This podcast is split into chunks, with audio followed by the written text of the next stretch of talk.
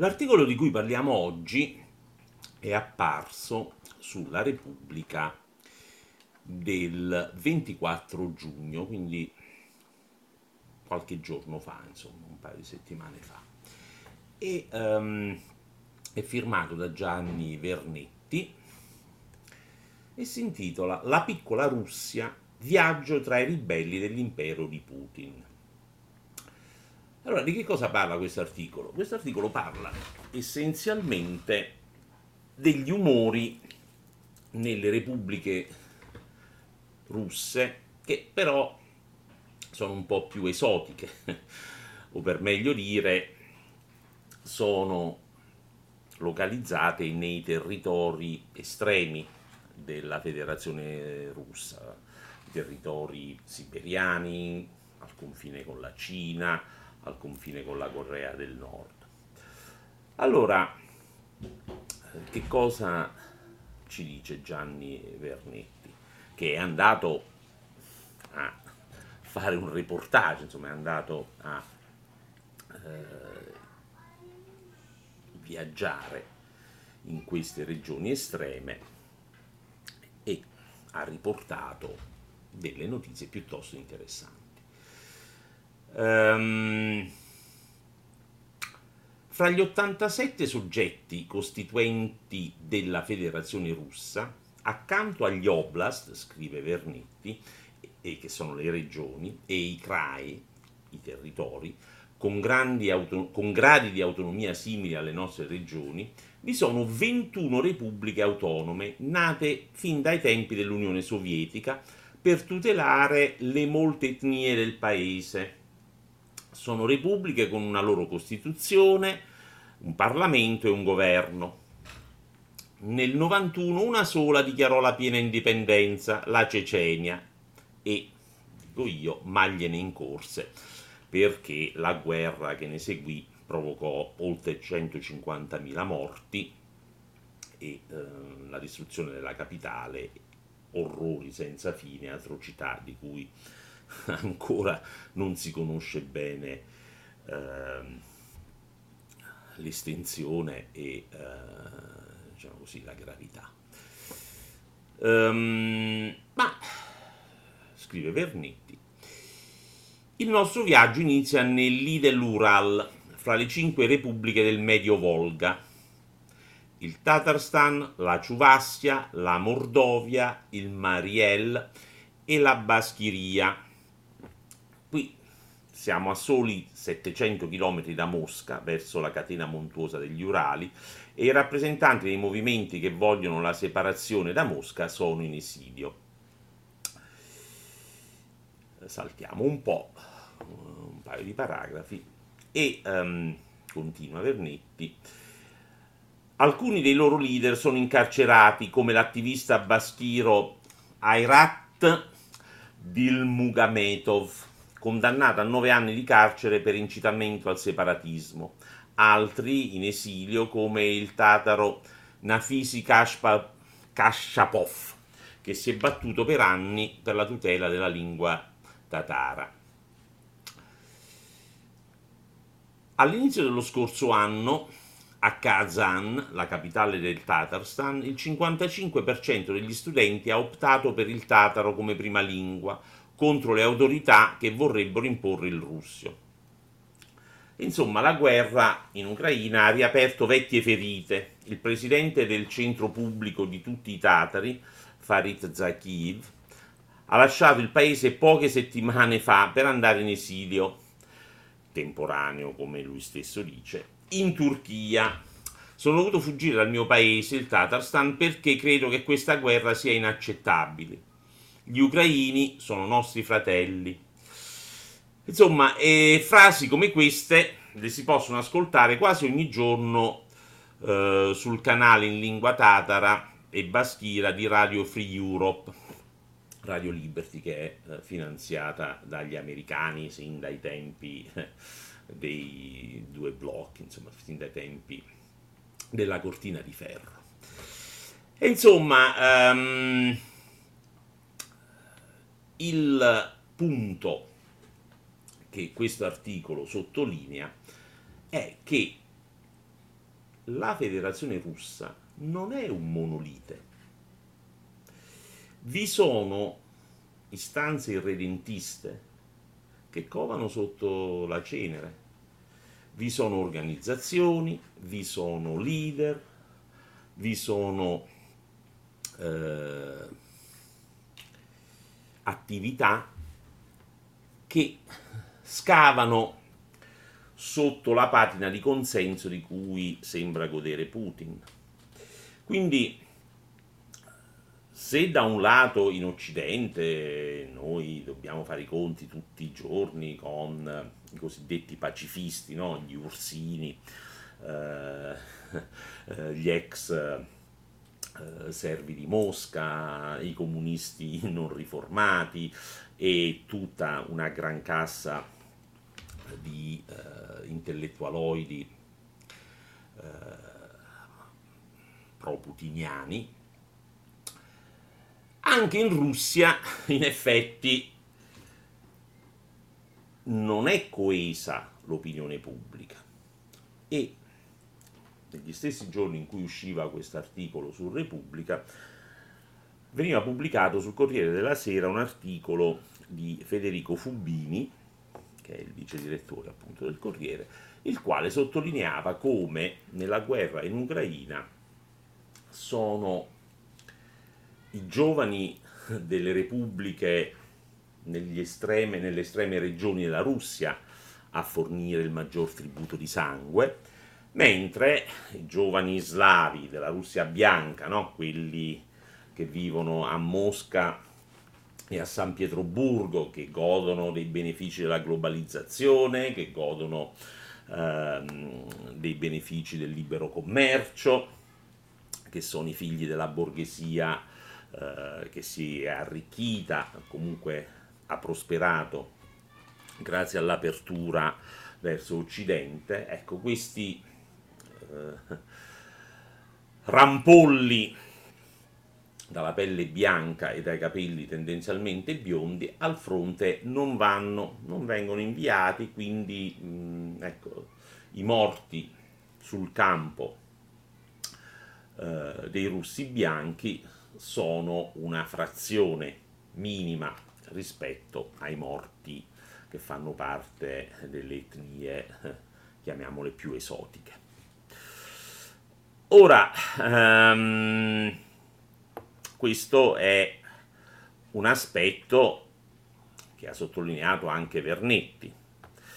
eh, cito sempre dal suo articolo. Come ha fatto notare recentemente il giornalista Cristo Grozev di Bellingcat,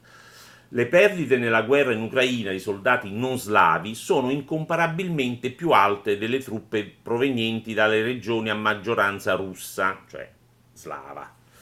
Il giornale online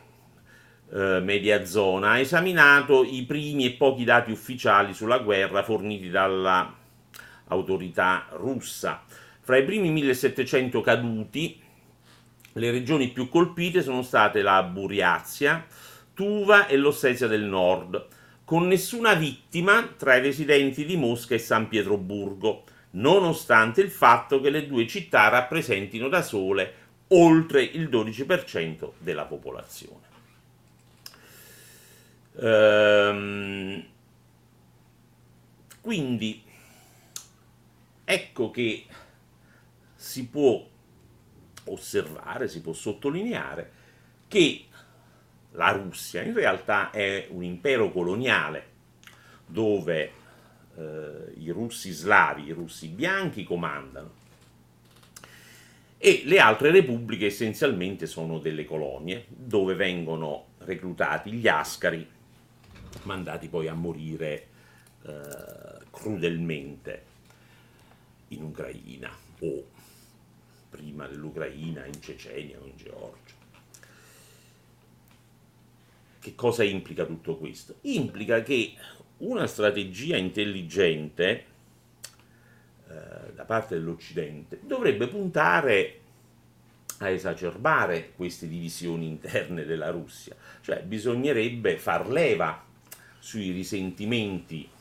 delle colonie, così, di, così dire, e eh, bisogna portare il livello dello scontro all'interno, cioè non crediate a queste baggianate sull'83% di consenso a Putin. È ovvio che se in un paese eh, autoritario, eh, in una dittatura, qualcuno ti chiama a telefono e ti dice ma senti, tu mh, mm,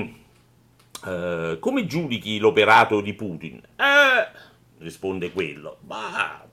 sicuramente Putin è un genio, il miglior presidente della Russia degli ultimi 1500 anni. Uh, inclusi gli zar, uh, inclusi i barbari che attraversavano queste steppe, uh, non lo so, duemila anni fa. Quindi è ovvio che le risposte a questi sondaggi, a una voce anonima al telefono non possono che essere improntati alla prudenza, anzi alla, alla piaggeria, anzi sorprende che un 17% di quelli che rispondono affermino che Putin non è, eh, non è popolare o comunque che eh, loro non lo giudichino un grande statista. Pertanto, quello che bisognerebbe fare è appunto intensificare le fonti di informazione in queste regioni, intensificare anche l'informazione ai soldati che sono al fronte. Uh, io insieme a Alberto Forchielli avevo proposto che si pagassero 50.000 dollari uh, ai disertori russi, a coloro che deponevano le armi e eh, decidevano di smetterla eh, di farsi massacrare e gli si poteva anche garantire una nuova vita in un paese occidentale e, e insomma bisogna utilizzare non solo le armi per fiaccare la resistenza dei russi, ma bisogna utilizzare anche questa forma di guerra ibrida per disgregare il fronte interno. Perché, ecco, leggo ancora dall'articolo di Repubblica, firmato da Vernetti, tutte queste storie raccontano una Russia diversa dalla propaganda del Cremlino e ci ricordano come l'elevata complessità la diversità e la grande dimensione della federazione russa possano essere governate soltanto in due modi, con il pugno di ferro, come fu prima con gli zar e poi con Stalin, o, come amano ripetere spesso i dissidenti, tipo Navalny, Kasparov e Khodorovsky, con una struttura democratica e federale che sappia valorizzare il mosaico linguistico, culturale e religioso e rendere quella diversità un elemento di ricchezza e di forza. Vladimir Putin insegue invece sogni imperiali e autoritari che potrebbero infrangersi nelle, pra- nelle pianure dell'Ucraina, provocando effetti indesiderati e centrifughi, rendendo sempre più chiaro il fatto che per evitare il collasso e la disgregazione della Russia, l'unica possibilità sia rappresentata da un cambio di regime in grado di diffondere democrazia e libertà fra il Baltico e il Pacifico. E così si conclude l'articolo. Quindi, per eh, riassumere, ehm, magari una mossa intelligente dell'Occidente, della, dell'America, della Nato, dell'Unione Europea, potrebbe essere quella di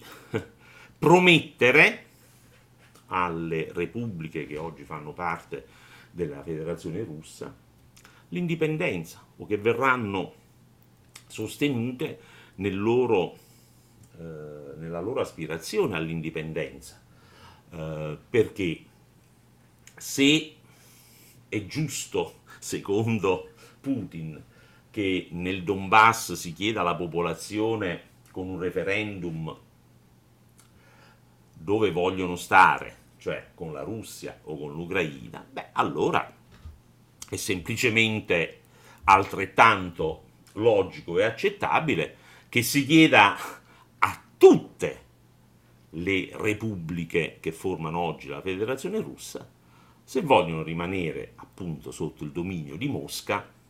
o se magari vogliono eh, ottenere un'indipendenza o magari vogliono federarsi eh, in un'altra entità eh, sganciandosi da Mosca. Ecco, quindi in prospettiva e per gli anni, decenni e forse i secoli a venire, il vero obiettivo che l'Occidente deve perseguire per evitare di nuovo la minaccia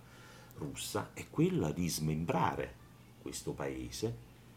in modo che non abbia più le risorse e la capacità militare di minacciare chi che sia.